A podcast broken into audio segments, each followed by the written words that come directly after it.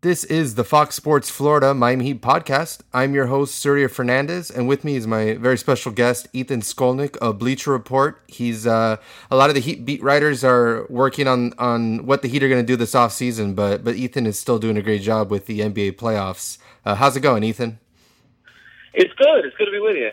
Right. Okay. Great. Um. So. Uh, you know, uh, the, Pat Riley made his uh, press conference uh, on Monday, and he took took a little jab uh, to to LeBron James, and um, I understand you were there when when LeBron James uh, was uh, told about these because um, he he doesn't really um, he's not on social media. He he he said he was unaware of these comments. Um, how did how did LeBron really respond? Because I I know what he said, but what did his body language really say? Well, you know, it was in a group session that he was asked by uh, you know, one of the reporters in Cleveland if he'd seen Riley's comments. He said he was unaware that he doesn't pay attention to a lot of stuff uh, during the playoffs. We know it started in the 2012 postseason where he shut off his phone, right, um, and stopped, uh, you know, stopped paying attention to social media. I mean, obviously he has to know certain things that are going on in the world. Uh, he's not going to shut him off himself off completely, but mm-hmm. he said he didn't really know what Riley had said and he didn't really ask anybody there. And then they kind of moved on to other things, and uh, kind of the group conversation sort of veered more into why he has shut his phone down over the past uh, three postseasons.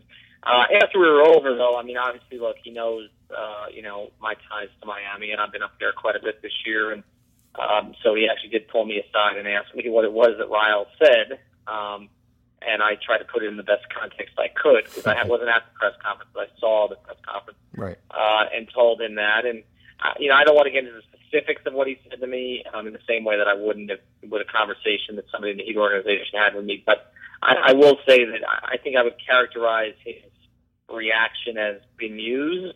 I guess um, I think you know, and a little bit of uh, approach. I think he's take he took is kind of that sort of there are a lot of people that are after him for a variety of reasons. So more of a sort of a martyr pose, I guess.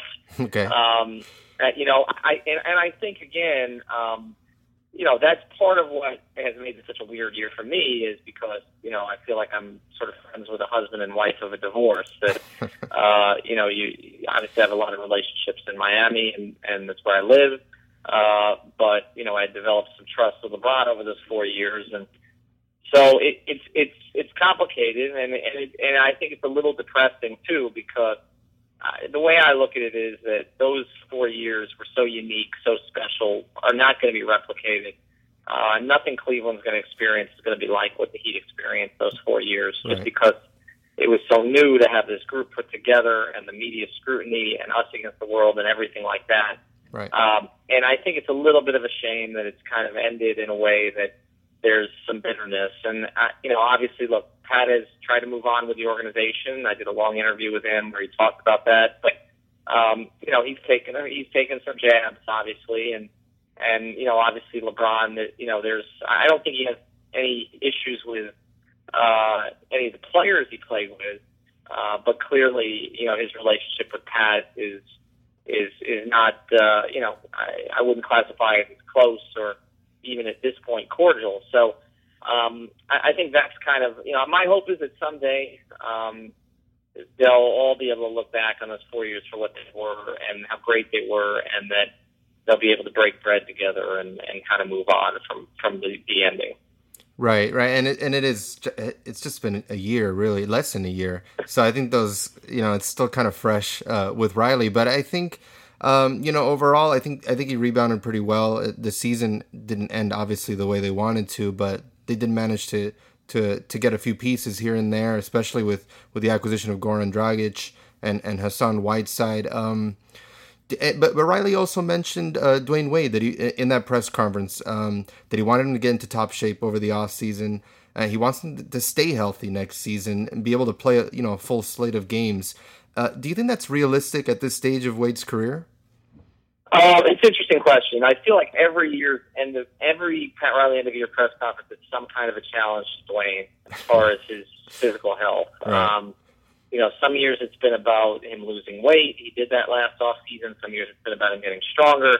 This year it seems to be about making sure he's available. I, I just, you know, I understand again on this as I do with LeBron thing where Pat's coming from, um, but is it realistic for for anybody to expect to be more than a 60 game a year player at this point? I don't think so. I right. mean, I, I think there's enough evidence over the past couple years. I mean, the, the shame of it this year was that it wasn't his knees uh, for the most part. It was three different incidents with his hamstring. Right. Now, those things can be connected though, and you know he's got wear on his entire lower body, and you know so something that that may not have been a tweak in the old days is a tweak now. Um, I, I don't think I, I don't think you can go into it expecting. You want obviously want to challenge Dwyane to get in the best shape he possibly can. I don't think it's something that Dwyane takes lightly. He's got another couple months now and he ordinarily has, um, that he's going to have to stay on top of it because he's not going to be playing, but that could be good for his wear and tear going forward. But I don't think he's not serious about it. I just think that it's just the nature of where he is in his career and his life. And it's on the Heat now to protect him. Um, going into this season with Shannon Brown as your backup two guard, uh, nobody thought that was going to work, no. you know, and, and then the question became, okay, well, can Granger play there? You know, can Ennis play there? Can Tyler Johnson emerge? Can I mean they need to protect themselves more this year. They can't go into a season next year where if Dwyane misses 20 games, they're going to lose 12 of them. Um, and I thought this year, and even to be honest, the year before, you know, they had Ray, you know, but they were using Toney Douglas and others. I mean, they, they need a better solution. You know, they need to find. I know it's not easy to do with cap, but they need to find a player who could be a starter in the league if he needed to be. And um, I thought there were some missed opportunities last summer. I mean, for instance, he's not the greatest shooter in the world, but like Rodney Stuckey signing for the minimum in Indiana mm-hmm. um, is a guy who could have helped the Heat, especially when Dwyane was out. So they're going to have to find a guy like that, somebody who can fill in uh, may not be the most efficient player in the world, but is not going to hurt you on defense, uh, and can occasionally have a scoring night that helps the others uh, carry you a little bit. Uh, they're going to need to find that this offseason because counting on Dwyane to be an 82 game a year player is just not realistic at this stretch. Right, and and I feel the same way. You know, maybe even like a player like Nate Robinson that can just mm-hmm. score in bunches and I, I know I'm dating myself, but like even with the Pistons, the Bad Boys era, they had Microwave Vinnie Johnson just come just come in and, and just score, and, and, that was his role. Um, so uh, beyond beyond Wade and, and and and that uncertainty, and as well as the uncertainty of Bosh's medical condition, do you see a scenario where Luol Deng or Goran Dragic don't return? Um, it's interesting. I actually think that that Goran is more likely to return than Luol. I I know hmm. a lot of people disagree with me on that. I, I don't. I look at Dragic's situation. I mean, to me, if you just read between the lines of what he's saying, if the Heat make an offer to him that doesn't insult him, he'll be back. Um, I, I think everything else was fine. It does ultimately come down to money. I think there's a case can be made that Pat can make beyond just obviously the stability of the organization, which is a plus that you know if if you want to play in LA and it looks like Rondo's going there anyway, but if you want to play in LA, you want to play in New York, you know, basically deduct eight percent in terms eight to eight to ten percent in terms of your tax bill. Yeah. Uh, and and also deduct a year because you can't. You're not going to get a fifth year. You just they're not allowed to give you five years. We can. And I think you can make a compelling case to Goran that we're going to pay you uh, a very very you know respectable sum. It's not going to be the max but maybe something in the neighborhood of five for 85, something like that. Mm-hmm. Um, and I think you can make a case that that's a better deal for him than he would have going to another new organization, paying taxes, uh, trying to see how he fits, um, and, and again, not getting that fifth year. I mean, he, he's going to be 29 years old. Um, you know, fifth year takes him to, to 34. Uh, that's that's a positive, I think, for Miami. Um, so we'll see. I mean, I, I, I think I think he's going to be back. I mean, they they feel good about it. Uh, I I think that you know Goran did enjoy his experience, but they're going to have to, you know, you make you you know you try you try to get him to take a little less, explain him the value of the organization and how that'll help them win. Uh, but it is possible because Goran holds the leverage because Miami did give up assets to get him. Right. That you may have to max him out and go from it from there. Um, as far as Deng goes, he's got a really interesting decision. I mean, he's going to be 30. Um, he wasn't comfortable with his fit this year. Um, he was made to be more of a spacer. He wants to be more of a cutter. They didn't really have a choice because they didn't have a lot of shooters. Um, and they have so many guys in and out of the lineup. So if you're if you're Luol, do you opt out, try to get a little bit more security at this point? Maybe that's not going to come with Miami um, if they don't want to extend them past 16, or do you just opt in and roll the dice on yourself having a good year when there's more money in 2016, mm-hmm. and somebody will pay you at you know at 30 years old, they're still going to pay you a good sum because basically the salary cap has increased by something like 40, you know, 40 to 60 percent from where it was before. Mm-hmm. Um, so I'm not exactly sure what he's going to do. I don't think the Heat would be heartbroken if he left, but I think they want him to stay. Um, he's a good character guy. I think if he's in the right role, he can be very effective for you. I just think they oversold his addition a little bit, in part because it was kind of a after LeBron was leaving, they were trying to show, okay, this is a guy who's going to keep us really competitive, and yeah. we can get up off the mat. But I think if people have realistic expectations for him, um, then I think he can still be a solid component going forward. And and yeah, if if Deng and Dragic return, uh, yeah, Bosh, uh, he should be uh, be healthy by then. Uh, their starting five would be, you know, pretty set in place. And they have McRoberts is coming back from injury. You have uh, Haslem. You have Chalmers. So you, you have you have the majority of the roster in check. But what about that end of the bench? Do you see any of those players not returning next season?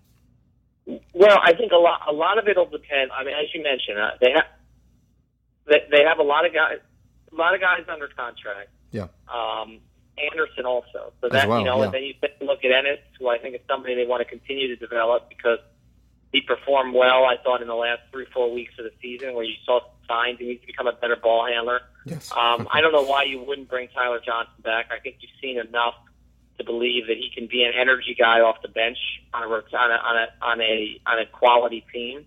Um, and so I think you would bring him back. Henry Walker, I'm not sure. I mean, they need shooters. Um, he wasn't especially consistent. That's kind of in his history. Mm-hmm. I think you know you're always looking to upgrade there, but I think there's a chance he could be back. Um, so I, I think the majority of the team will return. I mean, you got to make room for if they get a first round pick, which we still don't know because right. they have to not get jumped in the lottery. But if they end up with a number 10 overall pick, you're going to have a player there who's going to have a chance to crack the rotation. Um, and then you're also, again, probably going to have, because I think if Deng and Dragic come back, it's going to be a tax team then you would probably have about a $3.3 million taxpayer mid-level where you could try to add a low-budget shooter. Now, it may be tough to add a guy you really like at that spot. I think that's about what, what Anthony Morrow went for last season. So could you find a player like that to, to fill in? I know Riley said he wants a more sort of three-dimensional player than somebody who's just a shooter, but it's going to be tough to get a, say, Danny Green – for that kind of money. Could yeah. you get a Gerald Green? Maybe. um, so I think it depends how the market shakes out. But I, again, you got. I think you've got two spots uh, for sure that new players are going to take, which is uh, your first round pick if you have one, and then uh, whoever you add with a potentially with a taxpayer mid level exception, and that's again barring the Heat making any trades. Right, and you answered uh, my next question without even me having to say it because I wanted to know how much flexibility the Heat have with regards to upgrading the roster, and can can they really afford to use their their cap exceptions? Um, well, they can. I mean, they won't if they're a tax team, which I think they're going to be. They won't have that biannual, so they can't use that. Mm-hmm. So the one piece they'll have is is the uh, is the three point three. Uh, you know, the other thing is, you know, uh, Micky didn't pay tax this year. Um, they didn't go into the repeater tax. They could have used their. They had a trade. They had that exception um, for McRoberts. They never used it. Right. Um, it's it, you know expired. Uh, so you know, I, I don't know that there should be a whole lot of excuses in terms of if you can add a player who can help the team. Team's coming off a non-playoff appearance um, they did sell out this year, and, and I, the fans were great.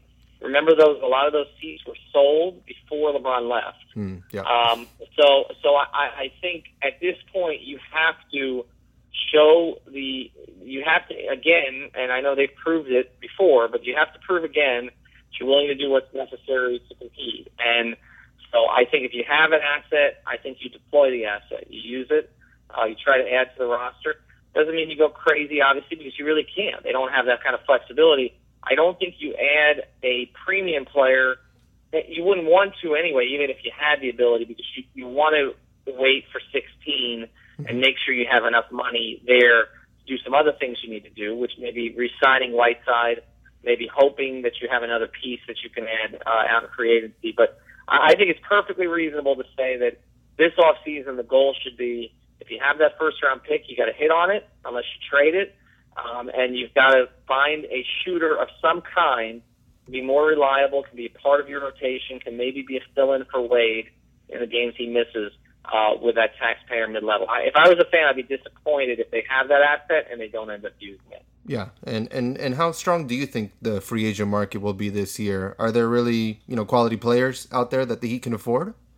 Well, what's interesting is I don't think there's going to be a lot of top end guys, at least not right. unrestricted, because I think a lot of the top end guys, like an Aldridge, like a Gasol, like a Love, uh, are probably going to opt in on one and one deals um, with a player option in 2016 because mm-hmm. that's where the money comes. And so I don't think there's going to be a lot of top end guys, but by the looks of it, there could be a lot of sort of lower budget, uh, but but clearly you know respectable wings. And again, I mentioned a guy like Gerald Green as kind of that type of player. I think there could be some guys in there. I think Mike Dunleavy is another interesting name. I mean, he's made a lot more than three point two million annually over the past few years. It might be a tough sell for him. Uh, but I, I think there will be some guys like that somebody's not going to get paid what they thought they were going to pay or get paid, or somebody is simply going to want to play in Miami um, with a team that has a chance to compete. So I think they can find a player who can help them. I think at number 10 in the draft, they can find a player who can help them. I think you add those two pieces. You add McRoberts if you don't trade McRoberts. Um, again, uh, you have the makings of a very nice team. I mean, that's that starting five can compete with a lot of starting fives around the league. There's not Definitely. an A player on there anymore. Um, I think even at this stage, Dwyane is more of a B plus. To some nights can be an A minus. Um, but I think with the Dragic Bosh pick and roll, mm-hmm. um, you know, and, and having Whiteside developing, I mean, that's a very nice lineup, and I think you've got the potential, you know, to have a, a pretty decent bench if you can add with those two assets. Yeah, and they have a decent enough young core as well. Uh, from what you saw in their in their rookie campaigns, how much of a leap do you think uh, Shabazz and James Ennis and Tyler Johnson can can take in their second year? Well, I, I think being around the Heat in the off season is positive. I wouldn't rule Shabazz out. I don't know really at this point what the organization feels about him. It's kind of a weird vibe I get there. Mm-hmm. Um, they, they they tend to talk up Tyler more often, so I get this, the the feeling that that that might be you know more of a direction um, that you know they're developing. Also, Tyler you know is more of a two, can play more two. They have more of a need there uh, I think you know if you've got Dragic coming back and you have Chalmers in his, his last year of his deal, and I think we've seen that playing Mario heavy minutes with the two is not an ideal situation. Yeah. You know, then really, if you're looking for the, who the fourth guard is going to be, um, you know, you look at again potentially a guy that they add in the draft, potentially a guy they add with 3.3, or potentially I think Tyler Johnson, um, maybe ahead of Shabazz Napier. Um, I think then you look at Ennis developing into more of a three as a backup for Deng. So I, I think there's there's room to develop for those guys. Um, but I think as, as Pat said, you want to develop guys, but as he said his press conference, you don't want four or five of them every year. You know, yeah. you want one or two who are rotation players. But even he said he prefers his rotation players to be guys with five or more years experience. So um, that's not to say that if you were to draft Stanley Johnson and he blows you away, that he's not in the rotation because he certainly could be. Um, and if they've shown, the organization's shown they will, you know, they played Caron Butler as, as a rookie, they played Dwyane as a rookie. If a guy is uh, above and beyond in terms of talent, then you're going to play him. But you don't want to be in the position you're in this year where you're having so many of these guys learning on the fly. So I think it's almost going to be a little game of survivor uh, to see which of these guys. Whiteside obviously is going to be, you know, prominent, but the others, whether it's Johnson, Ennis, or or Napier, which of these guys uh, is somebody that that is going to be part of their regular rotation next season. Right, and and you and you also uh, alluded to that that they're likely going to keep that that first round pick. So that's another uh, young player on that roster that they want to develop. Uh, do you see any players at that ten spot that could make an immediate impact for the Heat? Well, I think if Justice Winslow was to slip there, I think that's your guy. I don't think he's going to slip there. to me, again, Stanley Johnson in, out of Arizona is, is kind of fits the bill. He has that athleticism. He looks like he could be if he, if he develops more as a shooter. Uh, could be more of a three and D type guy, which is kind of what they need, and a much cheaper option going forward than Deng is. Um, so I, I think somebody like that would be really interesting. You're not really looking for a point guard anymore. I don't think you really need a big. I mean, I, if you've if you've got Whiteside, you've got Bosh, you've got Anderson, you've got you know Haslem coming back. Um, you've got McRoberts. I, you know, to me, you, you have five pieces there at two positions, um, and I think you're pretty well fortified mm-hmm. at those spots, assuming that Chris is coming back healthy. So I think it's about getting the best available wing you can possibly get. Uh, I think Stanley Johnson would be a nice fit for them. All right, and and um, what about Hassan Whiteside? How high is his ceiling uh, next season? Can he have an, an All Star type season? Oh, I think he can. I, there wasn't a center in the league he played against this year that he he wasn't competitive with. I, I, I just, you know, I mean, DeMarcus Cousins, he got in foul trouble against him, and there was some personal stuff there. But yeah. I mean, look, he he, he dominated really good players. I mean, you know, DeAndre Jordan, Noah and Gasol. Um, I mean, he had big games against uh, Valanciunas. Um, I mean, so uh, there's no question the talent's there. It's just, you know, is he going to stick with the program all summer? They have a whole summer to work with him. Yeah. Uh, I know he's going back to uh, he's going back home where he's going to go to the Y and all that. But he needs to be. I honestly, if I were the Heat, I'd be trying to get him to play a couple games of summer league just so that he gets used to being the man uh, a little bit, and they have to play through him. I know he didn't seem like he was thrilled by that prospect, but I, I think that would be really beneficial um, for him going forward. So, uh, but I think he has the chance to be great. And look, he's he's in a contract year next year, and right. he has to prove not only the Heat but the other organizations who passed on him that he's worth giving a long-term, big money commitment to. So I think he's going to have an excellent season. Yeah, and and that that next off season is going to be quite interesting. Um, all right, well, uh, thank you again so much for taking some some time out of your, your busy schedule covering the playoffs. Um, do, you know, it's it's a small sample size, but uh, do you have a feeling as far as which teams you know can really make a deep run in the playoffs from from what you've seen so far? From from which one? From, from no, just from uh, playoff teams. Just from you know, just from what you've seen so far. Uh, which teams do you think are likely to make it make it to the well, conference finals? I mean, I, you know, I picked before the season. I, I picked the Spurs over the Cavs. Um, I kind of changed my pick before the playoffs uh, because on the last day of the regular season, when the Spurs lost to the Pelicans and dropped into the sixth spot, I just think it's too difficult yeah. to win three series that you've got to start on the road to get to the finals. So with that, I think the Warriors are a pretty good default, and uh, I'm going to say the Warriors over the Cavs. I just think the Warriors are the most complete team. Mm-hmm. Uh, they've got home court advantage, obviously, uh, all the way throughout. They have the best home court advantage in the NBA. They can play big. They can play small. They've got three elite defenders in their starting lineup. They got another one coming off the bench. They've got the two best shooters in the game yeah. uh, that that are high volume shooters. So I just think there's just so much there, and I think they're very well coached. And their coach has been through all this before, even not as a coach, but he's done it as a player uh, to win. You know, he knows what it takes. I just think that's a huge deal. So uh, I, I I'm gonna I'm gonna take the Warriors uh, over Cleveland in the finals. All right, all right, excellent work once again. Thank you so much, Ethan. And uh, how can people follow you on on Twitter? What's your handle? Uh, thanks for um, Ethan J Skolnick at Ethan J Skolnick, and uh, I'm tweeting all day. All right, and make sh- and make sure to, to read his his work on Bleacher Report. Always good stuff. Thank you once again, and uh, we'll we'll talk soon. Sure.